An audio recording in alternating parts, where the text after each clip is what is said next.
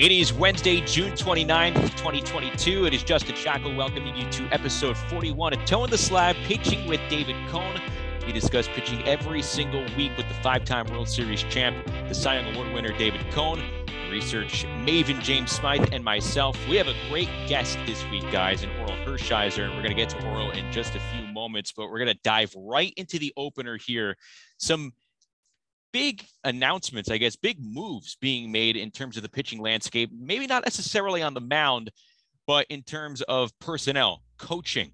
We saw a college, a big college at that, L S U, swoop into the major league level and take away a pitching coach during the season. That is unprecedented. Wes Johnson is going from the Minnesota Twins to L S U, and a big reason why, it, probably, it might not be the only reason, but when you hear about the reported differences in salary, the big reason could be the money. What do you guys think in terms of this move potentially changing the landscape of how pitching coaches are viewed in Major League Baseball? Johnson going from about three hundred fifty thousand dollars with the Twins, reportedly, and now seven hundred fifty thousand dollars with L S U. That's a big raise. Well, yeah, it's it's almost to the point of being embarrassing to the major leagues, right? You, these these are billion dollar franchises, and they have recently, as you, if, you, if you followed the hiring practices of major league teams, including the Yankees and Matt Blake, it's almost like you're reaching down to the college level and and looking for talent there, because our universities are leading the way in technology in terms of these pitching laboratories and cutting edge biomechanics uh, research and. You know, the uh, the the analytical approach to pitching, which is right at the forefront of the game on every level right now. And in particular, it's almost like the major leagues are behind in that regard, that the colleges are ahead. So uh, it, this needs to change. It's a slap in the face for Major League Baseball and their organizations. The minimum salary for a rookie baseball player is uh, over seven hundred thousand dollars. And the fact that you just lost a great pitching coach to Cleveland Indians for less than half of that, he was paid three hundred fifty thousand dollars. And he just got more than double his salary to go back to college in the middle of the season. It is a huge slap in the face. It's a wake-up call, and something needs to be done, or else this is going to continue to happen.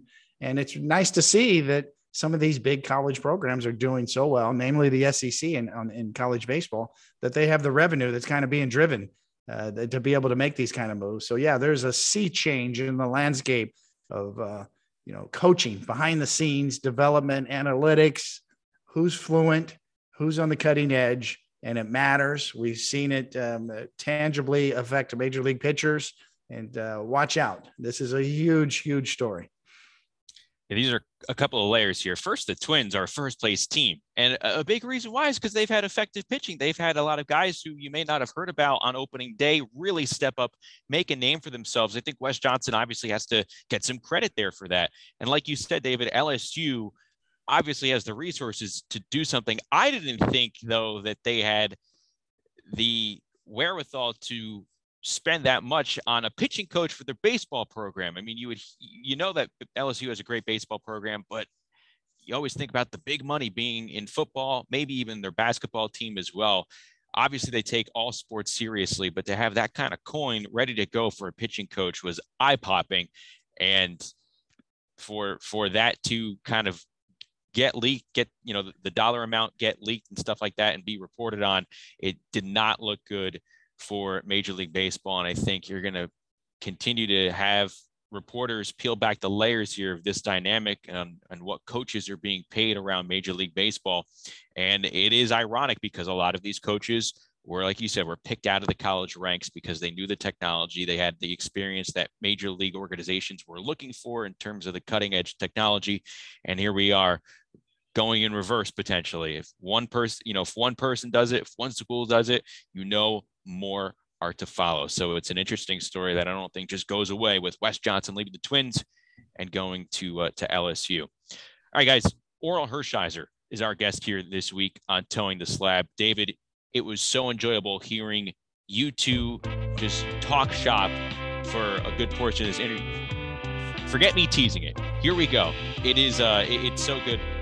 You, you have to get to it right, right here. And I know our listeners are going to be in for a treat here. So, uh, so this week here on Toe in the Slab, Pitching with David Cone, it is Bulldog the nineteen eighty-eight Cy Young Award winner, Orel Hershiser. Orel, thanks so much for joining us here this week. And this has been in the makings for quite some time here on Toe in the Slab. So we're really glad that you're able to come on here, talk Dodgers here in twenty twenty-two, obviously talk about your pitching style, your mentality on the mound as well. But I think James and I would be remiss if we didn't go back first to a time, let's say nineteen eighty-eight, N L C S. In between games, there's this New York baseball columnist by the name of David Cone, and he's writing up some articles, some opinion-based articles about how the Mets uh, have the, the championship series won, so to speak. And I, I heard that was bulletin board fodder for you and the eighty-eight Dodgers. And uh, can, can you just expand on that a little bit here? Take us inside this Dodgers clubhouse and and and let me know your feelings about David Cone, the columnist. This could take the whole half hour if the, the listeners uh, and viewers, uh, this would be fantastic to, because the context has changed over the years, of course, right? In the moment, there's a, you know, a visceral reaction to the article, the, the loss the day before, the fact that they had beat us now, I think twelve out of thirteen games, and we're down one oh in the N L C S. And, you know, they are supposed to just walk all over us, which it looks like really they are going to. So, and then you have a manager like Tommy Lasorda, who uh, will accentuate anything and will take it to the hilt. And uh, that's what Tommy did. I mean, the article got posted, the article got read in the locker room, the article revved the whole team up. And there was like an F U kind of uh, attitude with the game two as the guys took the field. And I think what it really did was distract us from the context that the Mets were going to kick our butt. Uh, you know, and they had all year, and they had the better lineup, the better pitching staff, the better everything. And uh, it wasn't, I'd say, a, a very good distraction for our locker room. And it also was a lot of energy that was created and a lot of camaraderie. Um, that team was built on energy. It wasn't always completely built on uh, on ability. It, you know, you had the stuntmen, which were our utility guys, led by Mickey Hatcher. You had the everyday players that were injected with a Kirk Gibson, and all of a sudden a, an eye black incident in spring training that took him and put him off, that Jesse Orozco was playing a, a joke on him and put eye black in the band of his hat. And he was embarrassed, ran off the field with the first spring training game and quit the Dodgers, had to come back and have a team meeting. He wanted to kill the guy who did that, and Jesse had to admit it. Uh, we got that taken care of behind closed doors, but of course it was a huge story. And I think it reignited some of that fire that really carried us through the season. So it was probably an embarrassing and a terrible moment for David, but I would hate that to be the highlight of his career, because his career was so much better than that incident. And I'm sorry that that's famous for him. Uh, actually, one of the reasons I am now on this cast and reached out to David, because there was a very candid interview that I saw on T V that he did about that. And I was so uh, blessed and honored that he would come clean and actually talk about it, because I think that's something great for the fans and history to know, you know, what happened with David and on his side, and, and what we know what happened on our side with the Dodgers, and completely respect the man and completely uh, respect his ability to pitch. Uh, I always thought he was the best gamer in the world, one of the most competitive people I saw, and the, the freest and most athletic pitcher that you're actually going to see out there on the mound, with the changing of arm angles and the experimenting with pitches and doing that in big moments and in big things. And I think he gave a generation of pitchers at times uh, the freedom to go out there and be an athlete, and to go out there and to experiment and to find ways to get people out, even when you didn't have his best stuff. And uh, that was, that was for me, his biggest legacy, not the incident in eighty-eight. Definitely worked out for David Cone, for sure. But when you say Tommy Lasorda kind of accentuated it verbally, can you can you kind of take us through what happened there? Well, I'm still in baseball and still a broadcaster, so I can't use all the colorful language. But uh, we did have back in that day uh, a pitch a pitch counter, you know, the clicker, you know, was used. And, you know, we actually had this thing called pencil and paper, and we actually charted pitches. And with the clicker, we would count pitches, and we'd have to chart. It was a fastball for a ball, and it was up and in, and then we'd actually keep score. Um, so that clicker was in a lot of different pitchers' lockers. Uh, and during that meeting, I would think that the clicker would almost break for every F-bomb that Tommy said, uh, for every time that it, the F-bomb was next to the word cone. Uh, it, it, it was very, uh, it, it was very explicit, and it was very emotional. And Tommy's had plenty of meetings like this, but it was definitely some of the easiest material for him to have those kind of meetings. I have to jump in here. You know, I mean, yeah. it's, it's um, just to give you a little more color on this story. And obviously Orel covered it great. Um, you know, I, my dad came out, my father, who, you know, I lost this year, was my first pitching coach, was one of, you know, everybody has a relationship with their father. Mine was, was, was right there. The guy who taught me how to pitch, he came out, we flew him out. And uh, the, the Mets had a P R director named uh, uh, Jay Horowitz, who requested the Dodgers. You said, hey, David's father's flying out. Can, you know, can we get him a, a special ticket?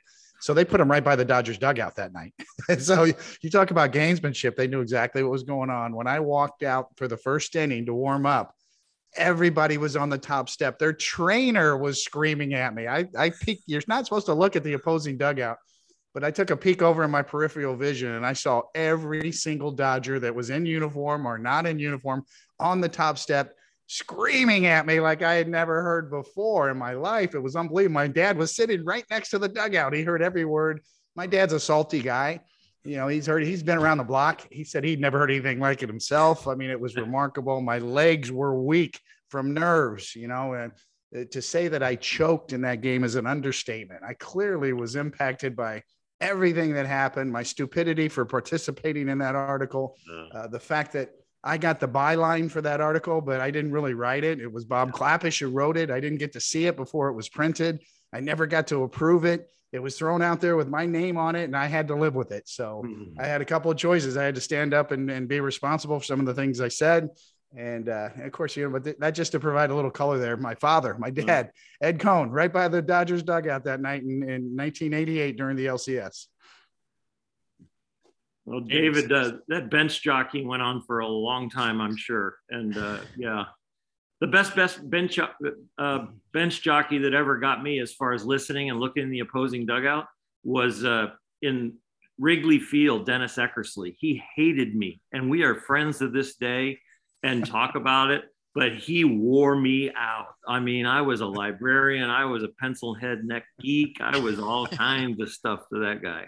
Unbelievable. Guys, did you know that the Rail Riders, the Yankees triple A affiliate team, plays only about two hours from Yankee Stadium? So the triple A team is less than two hours away. I'm going to say it is less. I've taken the trip. It is just under two hours. That's nothing. You don't even need a nap afterwards. Take the trip. Check out the Baby Bombers in action at P N C Field. It is one of the most beautiful minor league parks that you're going to be able to see in the country. It was renovated just a few years ago. There's good eats around the ballpark. They have lots of great stuff happening at the park, including fireworks every single Friday, a minor league staple. You want fireworks during the summer? You have to wait till Friday, but it is there at P N C Field. You have great drink deals on Tuesdays and Thursdays and Wagon Wednesdays. You could bring your dog, your furry friend, to a game. And there's so many promotions with a minor league team, and the Rail Riders have them going on all summer. You want to check out their schedule for all the promos. It is a great experience for all ages. This Saturday, July second, they actually have a double fireworks show happening.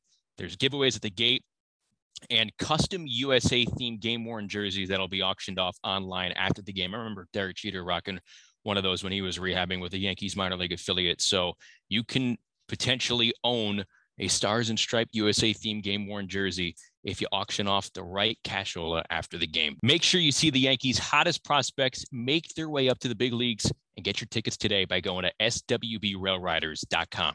James, take us through the career of Orel Hershiser, the pitcher, before we talk about the uh, the Dodgers here in twenty twenty-two. Sure thing.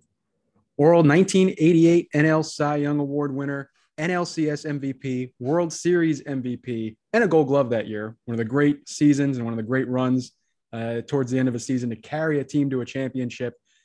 That N L C S against Coney's Mets, Orel started games one and three, came back to get the save in game four, and then pitched a five-hit shutout in game seven. An incredible performance. But in eighty-eight, it has to be about the fifty-nine inning scoreless streak, the longest scoreless streak in M L B history, started with four shutout innings to finish a game in Montreal on August thirtieth. Then he goes through the rest of the year, complete game shutout in Atlanta, complete game shutout in Cincinnati, complete game shutout against the Braves, complete game shutout in Houston, in San Francisco. Then last start of the regular season, ten innings short of breaking Don Drysdale's nineteen sixty-eight record for scoreless innings in San Diego. The Dodgers don't score, and Orel goes nine shutout innings. So it goes to the tenth. Then, after a strikeout and wild pitch to start the inning, there's runners at second and third, two outs, but Orel gets Keith Moreland to fly out to right for fifty-nine straight scoreless innings, one of the most incredible records in baseball history.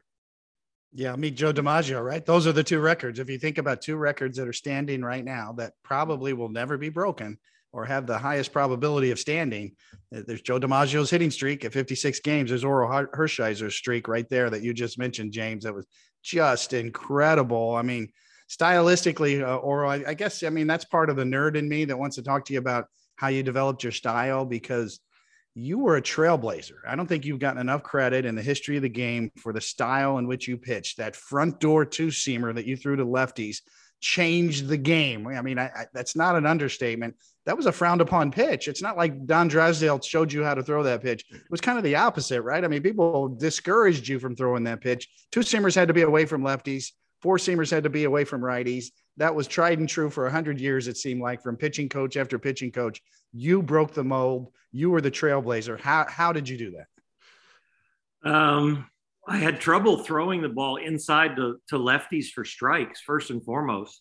Um, I also learned, excuse me, guys, I also learned how to throw the ball to both sides of the plate from a tip that I got from Sandy Koufax. And I haven't taught this, and I haven't talked about it very much, but we stand on one leg for a living, right? Our back leg. And if we can repeat everything above our back foot, then we should be able to throw the ball almost anywhere we want if we can repeat everything above. And so I redesigned my spikes. The spikes back in that day, we had the single spike in the back, and Sandy wanted me to tilt my foot one way or the other, depending on if I could go to the outside or inside part of the plate. And so I redesigned the spikes to put four spikes in the back so that the difference between the two spikes when I felt them on the rubber was both corners. Because like a half inch adjustment back at the rubber is like eighteen inches down at the plate if you just put two strings and do that. And so he always wanted me to leverage the ball, and he always wanted me thinking about my back foot and staying on the inside of it and, and driving down. And he's like, well, why don't you think about that to get the ball inside to lefties? And when I started doing that, it became easier to throw strikes inside to lefties with the four-seamer. And I'm like, why can't I do this with the two-seamer? So I just started doing it on my own. And I noticed the hitter's reaction. The hitter's reaction was backing up, you know, doing this kind of stuff. And Ron Perranoski and Tommy Lasorda were like, Bulldog, you cannot throw that pitch in there. That is the left-hander's sweet spot. And I'm like, Tommy, I have never seen a guy swing a bat really well when he's doing this. So I just kept doing it. And, uh, and you know, your teammate and great commentator and great guy, uh, Keith Hernandez, to this day, he haunts me, because when we run into each other, when he does the Mets games and I see him, he's always like, do you know how good you would have been if you would have pitched inside more?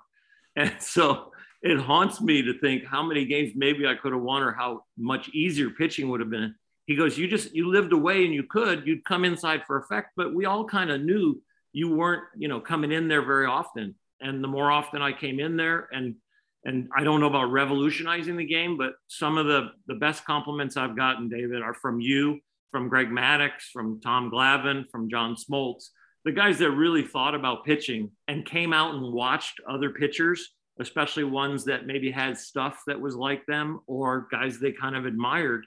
Uh, those guys have all told me uh, that that was a big part of, of their career and their development. Without a doubt, Orel, you know, you did. You impacted, you know, Hall of Famers. Greg Maddox followed your cue all the way to the yeah. Hall of Fame with that pitch, without a doubt. You were the first one. All the hitters couldn't believe that it was a strike. They would just yell at the umpires. They would go back. They'd look at the video and they go, oh, it, it was a strike. You know, the ball moved that much.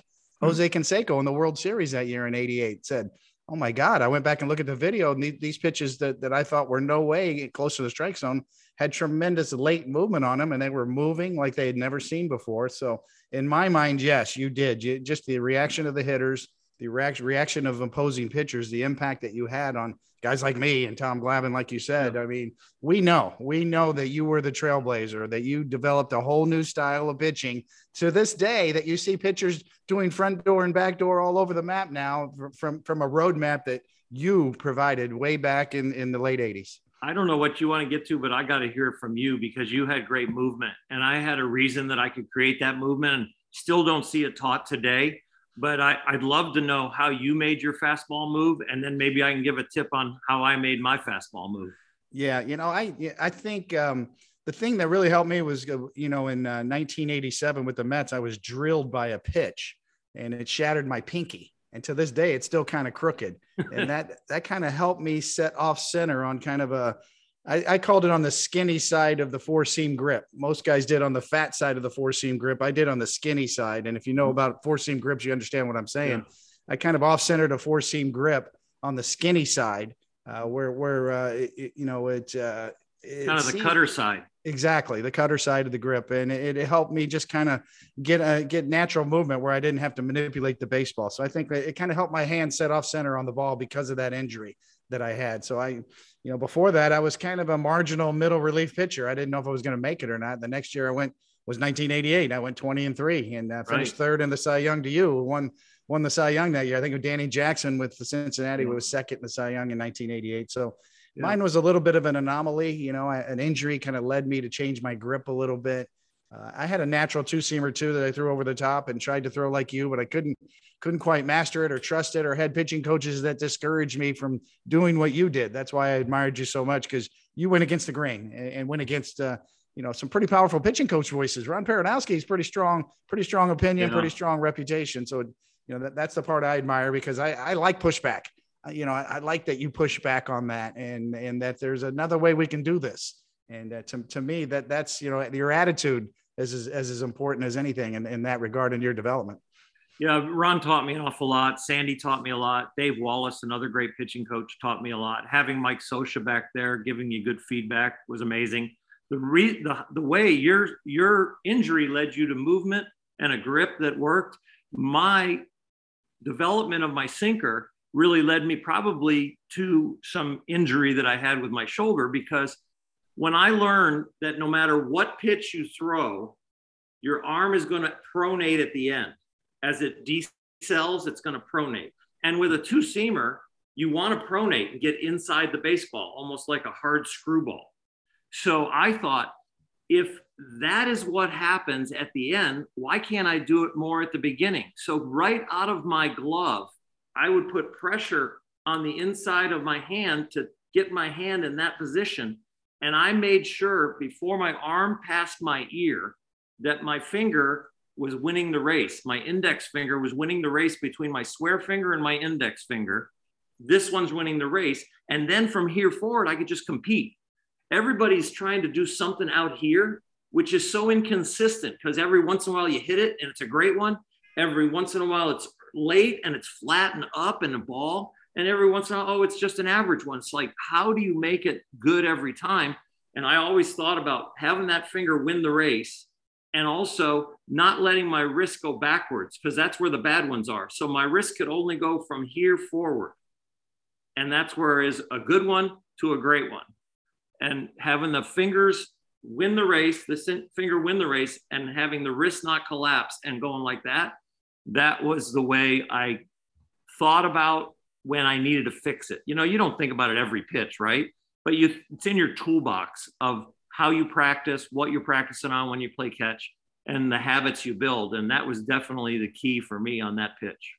Do you think that led to some shoulder issues, you know, later on? Well, I, because, you know, as you go on and you go on, you probably are wearing out certain parts of your body, because we're doing so many things repetitively. You know, if you throw your curveball improperly, then there's more stress on your forearm, which leads to your elbow. If you maybe tweak your shoulder on a bad mechanic every once in a while, maybe, maybe because when you turn your hand in and get that wrist in that position, your shoulder kind of falls forward. And I wasn't really muscular up in here. So that the part of my shoulder that wore out was the very front, you know, the anterior labrum of my shoulder wore out. Doctor Job, when he saw the M R I, he goes, it looks like pounded veal. And it's probably that humeral head all those years rubbing into the front of my shoulder. And, you know, of course we came up in our generation, like we started to get arm exercises and rehab, right? And all the things, and three MyTech bone anchors put me back together and I came back. But, you know, there's more modalities and things and what they know about the shoulder. I'm not sure a guy today would get hurt using those mechanics or using that thought because of everything around it. We were learning so much in our generation. You were a young player. I was getting to my mid-career, but so much has changed as far as the health. I think they could find the measurements, the exercises, and and it's really not that big of a tip to get inside the ball. I'm just sitting back listening to you two. I'll let you guys talk, jump talk in. Yeah, I mean, this is so, I could go, I, I we could go back and forth like this all I day. Could, so. I could do I, this I know for you six can. hours. This is awesome. Go. Yeah. James, you, ha- you have anything on, on Orel's technique, or or should we move on to what we're seeing from the team that Orel broadcasts for now, this Dodgers team in twenty twenty-two? I'm blown away. This is fantastic. Let's get into the Dodgers. Let's do, let's do the breaking ball now, David. That'd be yeah, there you go.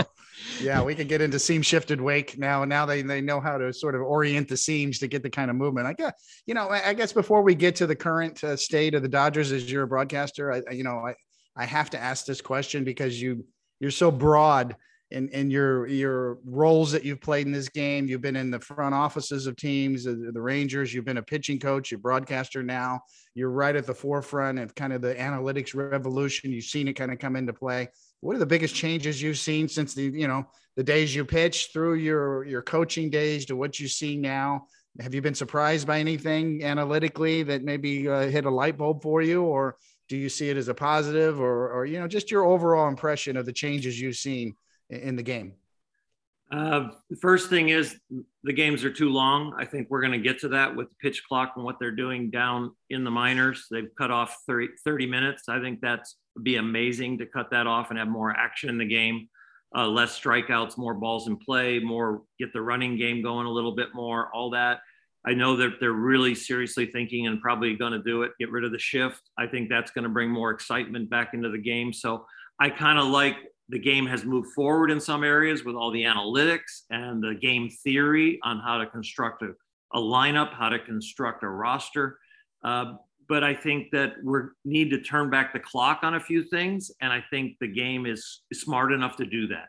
I think it's listening to the fans. I think it's listening just to the eye test of being at a game and waiting for action. I think we wait for action or a ball in play almost four minutes now, uh, where back in our day, it was like two and a half to three minutes before the ball got put in play. And that non-downtime of a minute, I think, is going to add to the anticipation for the fans and the excitement of the game of things going on.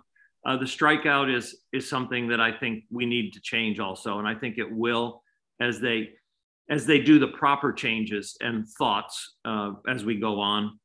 Um, analytics, guys like you and me, I don't think we would sleep in this generation. I think we would be gathering all this information and breaking it down. And just like a broadcaster, the, the most important th- role for my statisticians and the smart people around me that feed me stuff is their ability to edit.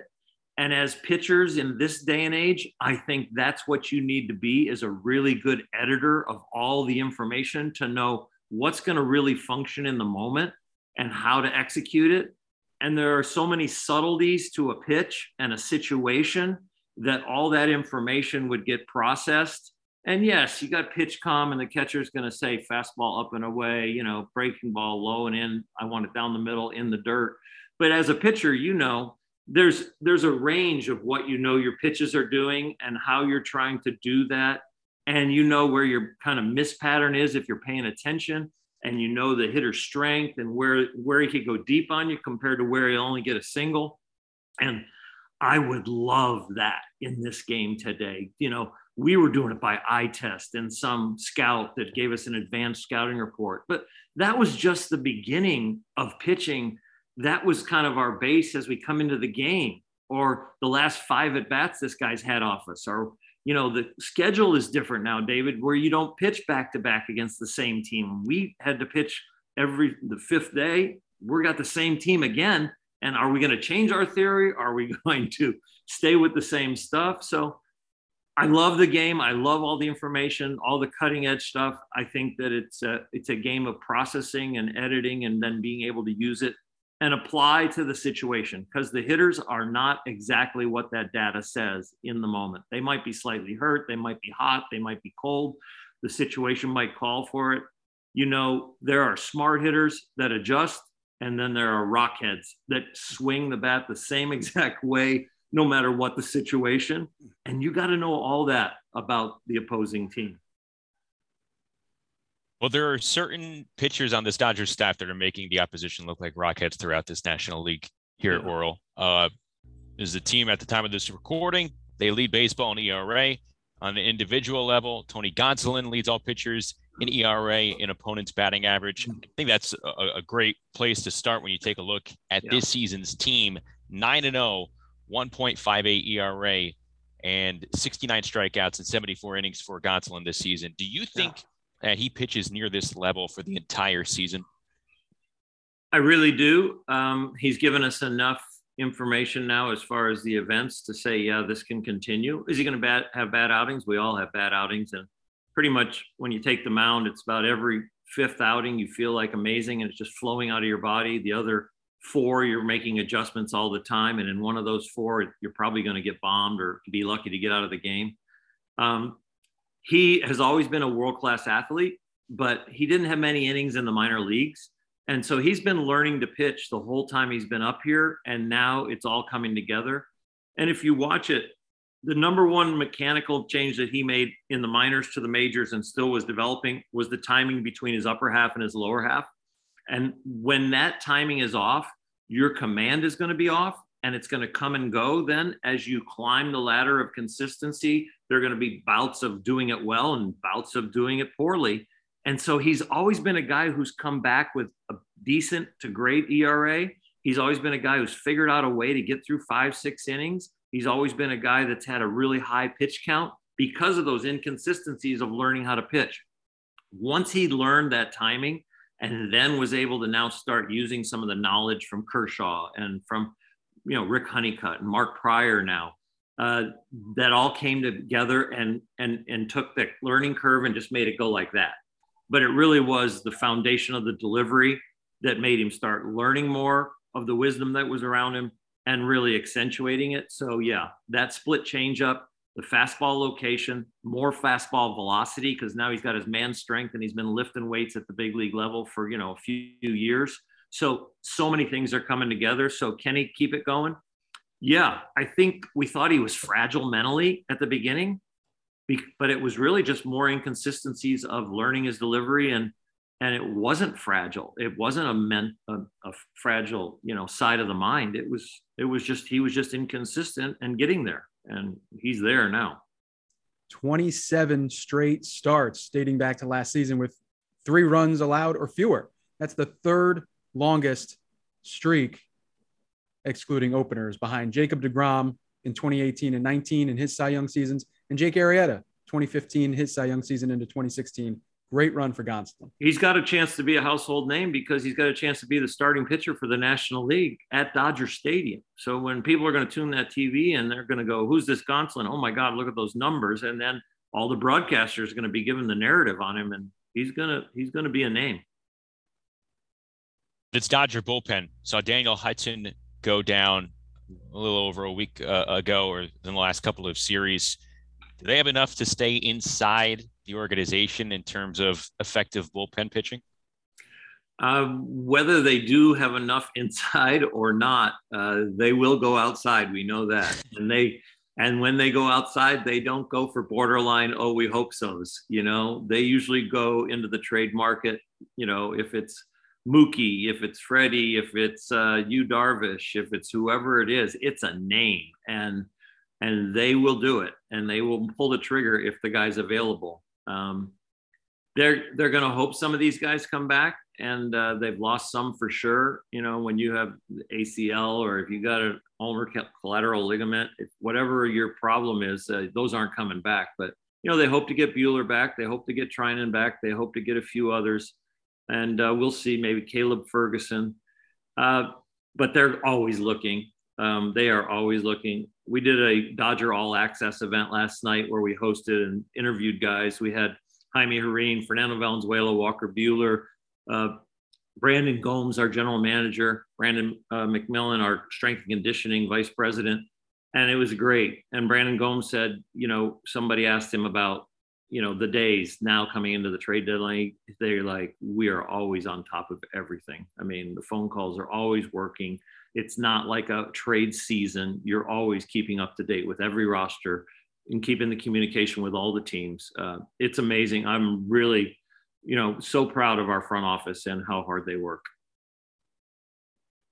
Well, one thing I want to ask you here, because the division is so tight in the N L West, mm-hmm. You're obviously getting a closer look than us here on the East Coast, night in and night out. What have your impressions been with the way Bob Melvin's been able to lead the Padres in twenty twenty-two?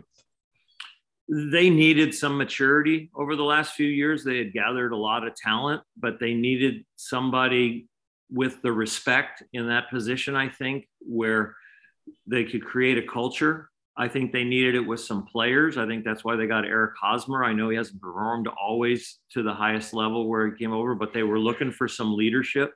Uh, Manny Machado was a huge sign.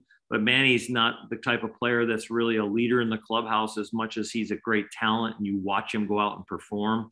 Uh, Fernando Tatis came up and is an electric, unbelievable player, but still young and probably not at the maturity level that you would say somebody who could hold a team meeting or on a daily basis say, hey, hey, look at me, follow me, watch me do it. But I think they've found now a guy that has the reputation, the respect, and the leadership and communication ability to really – to really set that organization on a place where they're going to go. We know now they have money to spend to get a great roster. We know they can really evaluate talent because we see some of the young guys coming up and doing a great job. And they know that how the game is won, where they have really tried to improve their pitching.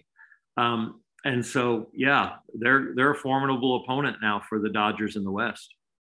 People, it is time to step up to the plate with DraftKings Sportsbook. It's an official sports betting partner of Major League Baseball. New customers can bet just five bucks on any game and get one hundred fifty dollars in free bets, no matter what, win or lose. If you're looking to turn another small bet into a big payday this baseball season with DraftKings same game parlays, you can do just that. Create your own parlay by combining multiple bets like which team's going to win, something like that simple, total runs scored, extra innings, there is more, and boom, you have a shot at an even bigger payout. Right now, if your same game parlay doesn't hit, you can get a free bet back up to ten bucks. DraftKings is safe, it's secure, it's reliable. Best of all, you can deposit and withdraw your cash whenever you want. Download the DraftKings Sportsbook app now. Use promo code SLAB.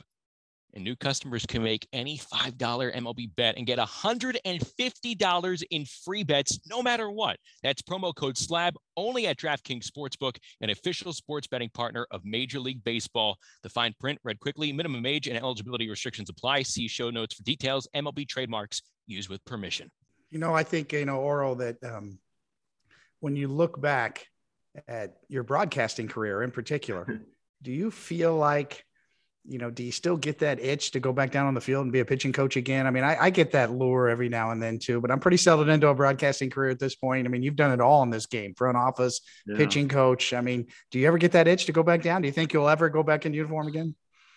You know, maybe the wise old owl, if I could ever be wise and old, uh, maybe the guy that sits in the bullpen and does it, you know, I don't know if you could do it on the bench, because I don't know if you're going to end up having the energy with everything that it takes now and the mental brain power that it takes. It's the game has shifted so much as far as, you know, when we were playing and prior to us, the manager was the guy who has done everything, right? He was the wise old owl. And he wasn't, you know, he was considered the smartest guy in the organization because he had the most power. But slowly but surely, the manager has a completely different role now. You know, it's it's media driven, it's team chemistry driven, it's really casting a vision. But every department is like super expert, and the manager can't keep up with that because it it would take your whole career, right? And so I get an itch to pitching coach. I think the game's probably passed me by as far as that, not as far as tips as far as being somebody there to kind of have a great bedside manner and give a tip here and there and calm somebody down and point them out, hopefully in the right direction, or to help edit some of that material we talked about. So yeah, I get that itch a lot, but I chose broadcasting really for lifestyle after experimenting and, and, and evaluating all the other lifestyles I was having with front office, assistant general manager, assistant to the president, broadcasting, pitching coach for three and a half years, the, the lifestyle. And a lot of those other jobs, David, as you know, you get fired and have to move your family about every three to five years. So yeah. It was really kind of going, my passion, my love is not completely the life that's good for not only me, but my family. I, I guess, you know, one last question I have in that regard too is, you know, I, we mentioned the nineteen eighty-eight L C S, the Mets and the Dodgers. And you remember Jay Howell actually had pine tar on his glove yeah. and got thrown out of the game. And then all of a sudden about, uh, I don't know, what is it, two years ago now, we heard about spider tack. Had you ever heard of spider tack? Did you, we always thought pine tar was just to help you grip the ball, that it would increase your spin rate. Now, right. all of a sudden we have this data that shows us that spin rate can be greatly increased with the help of sticky stuff. Is that something that, that you were aware of or that caught you off guard? Or I'd never heard of spider tack. Never heard of spider tack. Of course, we've all experimented with how to grip the ball. Uh, I had pine tar where I take it about couple hours before the game and I'd rub it on my hands, and then I take rosin and I try to build my hands to be kind of tacky, like get it into my pores almost. And then I always kind of would pour a cup of water over my head, especially on cold days and non-humid days, to have the water dripping down my neck so I could actually activate the rosin and maybe the pine tar that was in my hands. I didn't, I didn't have pine tar on my glove, but I think at the end of a season, the palm of the glove would all of a sudden start to get a little crusty because probably every day, you know, a little tiny bit of that rosin and pine tar would get in the glove. But as far as activating it, moisture for me was good. Yes, I did use pine tar, but there was, it was never black. It was never spider tack. It was, and I was just looking for something to give me confidence the ball's going to stay in my hand and I'm not going to hit the batter, especially on the cold days. I mean, I was at Jay Howell's press conference when he got thrown out, and uh, I stood behind him because during the se- series, you know how bad that weather was. I think most of us had something sticky on our hands or we wouldn't have been able to throw. I mean, we had been rained out. It was thirty-three degrees. It might as well have been sleeting or snowing. They forced us to play, and uh, because of the television schedule. So no, I didn't know about spider tack, and I didn't know it would increase the rate like that. But I guess as spider tack came in, uh, it must have really changed the game because pine tar wasn't doing that. Spider tack must have been doing that because in our day, no, it, it wasn't doing that. You know, hitters weren't complaining and batting averages and strikeouts were better. So, yeah, it was definitely different. Are you in favor of moving forward? You know, just quickly, um, yeah. should they treat the ball? I know the Japanese baseballs are pre-treated, kind of a tacky leather on the leather yeah. part, or should there be a substance Major League Baseball approves that maybe you can have behind the mound next to the rosin bag? Or how do, how do we get past this? Because a yeah. lot of pitchers are complaining about the baseballs nowadays and gripping a ball.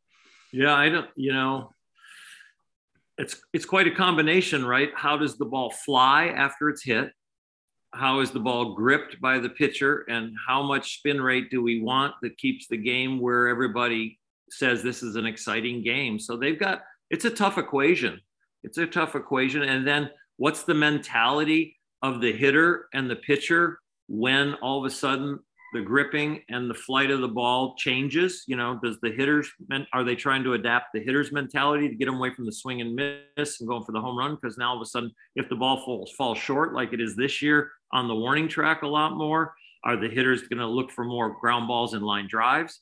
I think getting rid of the shift is going to take and change some hitters' mentalities. We're going to see some individuals win comeback players of the year. I will put it on record right now. Max Muncy might end up being comeback player of the year when they get rid of the shift. I mean, he's hitting like one sixty. He's still hitting third, fourth, and fifth in our lineup at times. And, and he's got more loud outs to the designated second right fielder than than anybody in baseball. So we'll see. It's going to be interesting. I don't, I don't, I can't give you an answer where I can actually say this is my opinion, because I, I haven't really analyzed all the data and how we want the game, but I know the players and management have told me the ball's flying differently. Uh, I know that maybe the seams are a little higher and it's easier to grip, but that's actually making the ball leave the bat like a balloon, but then stop like a balloon. Like when you hit a balloon, it leaves fast and then it just ooh, stops. That's what the ball looks like it's doing now. And it might have something to do with the seams.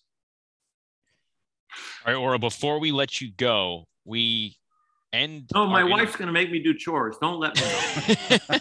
you have, you actually have one chore here, but it's cool because it's been, uh, it's been pre-reciprocated, I guess you could say, for lack of a better term. Uh, we, we end our interviews by giving our guest a question from a prior guest. And wow. we, we like to link the, the baseball community together. So your question was asked a while back, and we'll give you our guest that you can pose a question to. But here's your question. It came from the uh, starting pitcher of the New York Yankees, Jameson Taillon. Wow. I think a guy with as much playoff experience as he has, and I'm a guy who has never pitched in the playoffs, I would just be curious what his preparation was like pitching into October, and if he was on a team that he knew was going to make it into October, would that switch up his routine at all? Um, towards the end of the year, would he crush it harder in the weight room? Would he taper back a little bit in the weight room, or, you know, throw more or less towards the end of the year? And then just pitch to pitch, pitching in the playoffs. Um, is there anything you did differently to perform in big situations um, deep in October? I need his phone number. Yeah, he's a thoughtful guy. He really that, that's a thoughtful yeah, question. Yeah. That's a great question. And there's probably like six questions in there. And you have noticed that I don't give short answers. Um, so oh wow. I mean, from the weight training to the pitch selection to the preparation to dealing with the nerves. Um, I don't even know where to start. My brain is just exploding. Uh, I think that if it's a team you've faced before, there's some strategy to changing up a few things to get people off your trail. It's recognizing the hitters and the situation at an even microscopic level compared to the regular season. I think there are decisions hitters make and pitchers make in the regular season that are for the broader context of thirty-five starts or six hundred at bats. And I think there are decisions that you make in the playoffs that can't be made on, in that context. Uh, I threw some sidearm pitches to McGuire and uh, Canseco in the World Series because I wanted to just put it in their back of their heads. I knew I was getting tired. I knew they were getting used to my stuff. I had given up a few runs. And I'm like, I didn't want to pitch with it like David did at times, but I wanted it in the back of their brain so that maybe I take a little sting out of the bat. And in their last at bats in the final game, they flew out to the warning track. And I knew I had some bad stuff, but maybe that was one of the reasons their bat was a little slower. Um, what are the other questions? Holy smokes. Um, backing off on the workload. Um, if I was completing a lot of games and had a lot of innings, uh, one of the hardest things to learn as a young pitcher is to not over work in your side work, because it is so much fun to learn how to pitch, pitch well, have a great side work going, and then you throw too much in it because it's so much fun, and then you have a dead arm or you're not ready for your next start. So when I was pitching well and locked in, if I played catch and it felt good, like a three-point shooter, I don't think has to continually make unbelievable shots and one, you know, pass, shoot. I, I think you could shoot free throws and go, I got it. And that's what playing catch for me was. And if I had it, I didn't even throw side work. I don't, I, in eighty-eight and eighty-nine, and I threw my, eighty-seven, even eighty-five, I second half of the season, I might have threw a side work like every third start. And the only reason I throw it is if I got knocked out in the third or fourth inning, or I really had to grind on a pitch. Oh God, we should have episode two of this because I could give you some yeah. stories. There you go. So I think they we gave should. me a, a mentorship I, I, role with him and put him on a golf cart and drove around spring training, and and the whole golf cart ride the first time we met was a half hour of him t- telling me how good he is and what he's going to do. I've heard and I'm like, oh, that's great. You know, we'll, we'll I'll watch and let's see. The next yeah. year we took the golf cart ride and he goes, what do I need to change? There you go. There you go. Yes. The moment of truth. Yes. Or well, I would we, love to do this again before the postseason. Then maybe we can do this, you know, and do a little postseason preview and get back into this a little bit. Whatever you want. You got it. Yeah. We need half number two in the second half for sure. Uh, really quick. Yeah. You have to ask a question for someone. And uh, the guest we have coming up here is a pitcher for the Tampa Bay Rays, Shane Boz. Wow. You know, I can't, I can say that I have, I'm not doing road games and we haven't done a Tampa game. So I cannot even picture his mechanics. How many years has he been in the big leagues? Less than a year. Less than a year. He's a flamethrower, right-handed flamethrower. He came over in the Chris Archer trade. He oh, was, yes, you know, yes, that yes. big uh, trade where they, you know, they, they you know, they, the Rays just killed the, the Pirates. The poor Pirates have really yeah. taken a beating from all their pitchers that they, they go somewhere say, else and end up dealing. Yeah. I think my question He's a power, to him power be, righty. He's a power yeah, righty. My question to him would be, um, because you throw so hard, at what point in life did you start throwing really hard and know that you were going to be one of the harder throws on your team and maybe in all of baseball? And how has your priority list changed from I can beat everybody with my velocity to learning how to pitch at the big leagues and understanding what is my priority list for each and every pitch? And how is that adapted? And where do you think you're even moving in the future as far as changing your priority list as you go about your business? Beautiful. I love that.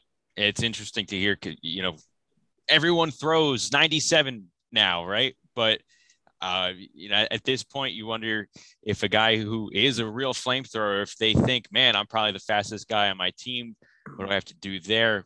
But they could also be thinking, oh, man, I'm one of a handful of guys. You know, like the, the pool is littered these days. So it's an interesting dynamic we're seeing. Orel, this was amazing. And yes, we are going to take you up on that. You need to come back second half of the season. We're going to talk more Dodgers and just, just more about pitch design. And just for James and I, we're just going to kick back and listen to you and David yuck it up. It was awesome.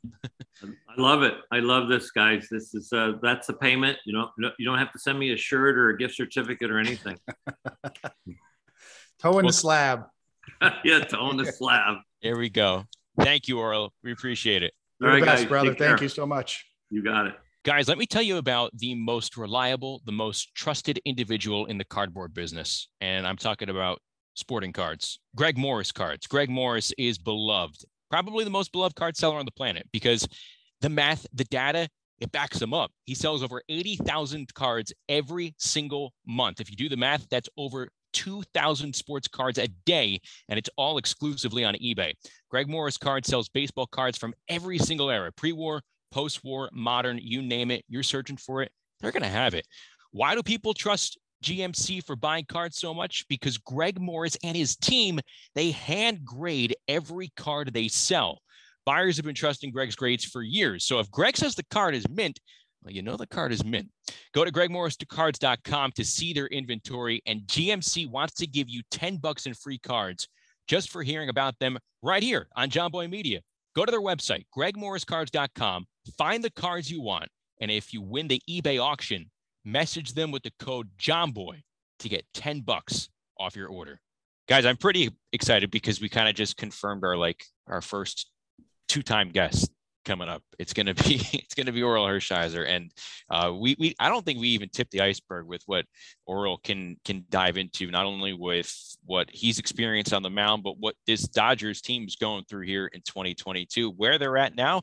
It's definitely not a familiar place compared to the last several seasons when you take a look at their position in the N L West. So it's gonna be interesting to see what it's like maybe in a month or two when we have Orel back on talking Dodgers and the N L West in the second half. All right, this week in baseball history, or I should say this week in pitching history, James, what do you have for us?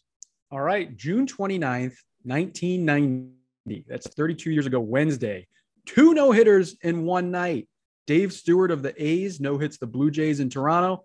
Then about half an hour later that Friday night, the Cardinals-Dodgers game in Los Angeles begins, and Fernando Valenzuela pitches a no-hitter against the Cardinals. It's the second day in M L B history with two no-nos, but the only one that anyone might remember because the other was April twenty-second, eighteen ninety-eight, with Ted Breitenstein of the Reds and Jim Hughes of the original Baltimore Orioles. But Dave Stewart and Fernando Valenzuela, two of the best pitchers of their era, throwing no-nos on the same night this week in pitching history.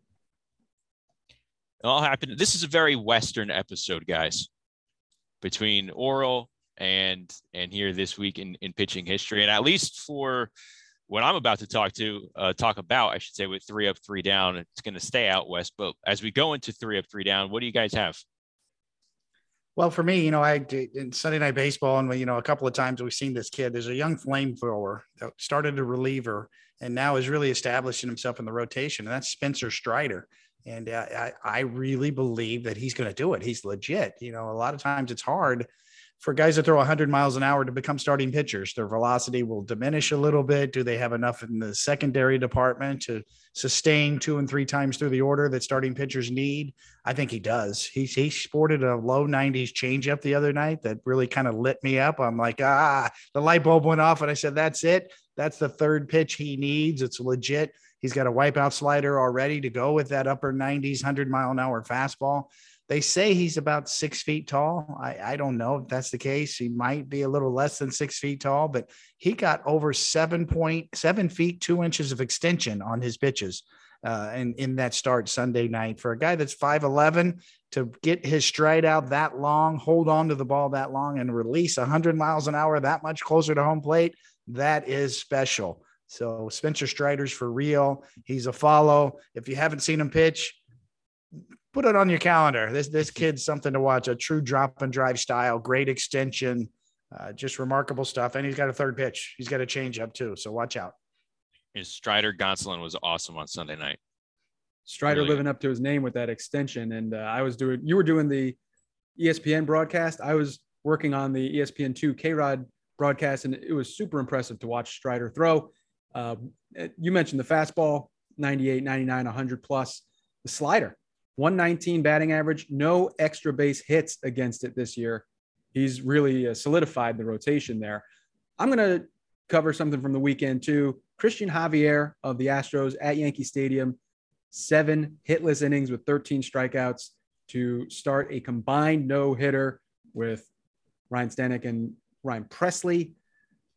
First no-hitter I've ever seen in my life at any level.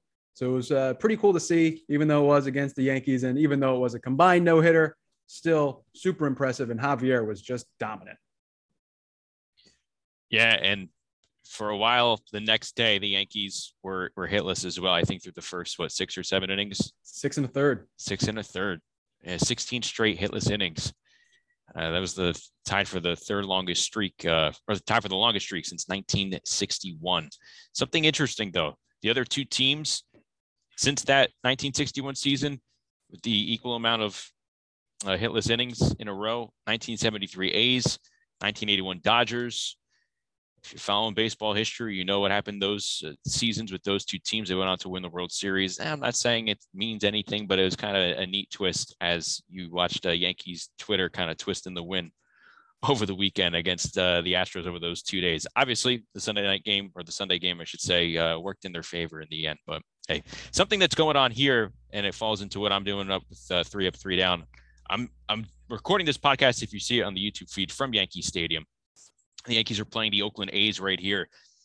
The A's, as it stands right now, worst record in baseball. We know that. But the Yankees are seeing three quality starting pitchers in this series. They saw Paul Blackburn on Tuesday. They're seeing, again, we're recording this on Tuesday, so Frankie Montes tonight, and then Cole Irvin. All three have had very exceptional seasons for the Oakland A's. And I think if you're a team like Oakland, no player is safe. I don't care how much control they have under one player, the way things have been going there. So these three you should keep an eye on, if for anything, how they could potentially impact your team near the trade deadline. Obviously, we've highlighted Montes before the season. During the season, he's one of the big names available along with Luis Castillo. But I'd keep an eye on Blackburn and Irvin as well. Again, they're, they're more controllable, but I don't think anybody's safe with this Oakland A's organization. True that. All the scouts are on it. That's a great point, Jack. So a good pitching rotation there. And, and we're getting close to the trade deadline. It's going to be interesting. Orel was talking about what the Dodgers are doing. Phones are always on. Things are heating up here as we inch toward the All-Star break and that trade deadline, guys. Uh, thanks for, for hopping on here. Again, we, I love doing it with you guys each and every week. Thanks to Orel Hershiser for coming on. We're definitely going to have him back on for round two near the second half of this season. Big thanks to our amazing producer, as always, Dan Rourke. Reminder, new episodes drop each and every week, either Tuesdays or Wednesdays. Want to be on the lookout for when they drop. Please rate, review, and subscribe. It's the best way that you can support the show as we roll along here during the twenty twenty-two season. Toe in the Slab, pitching with David Cone, is a production of John Boy Media. We will talk to you next week, everybody. Take care.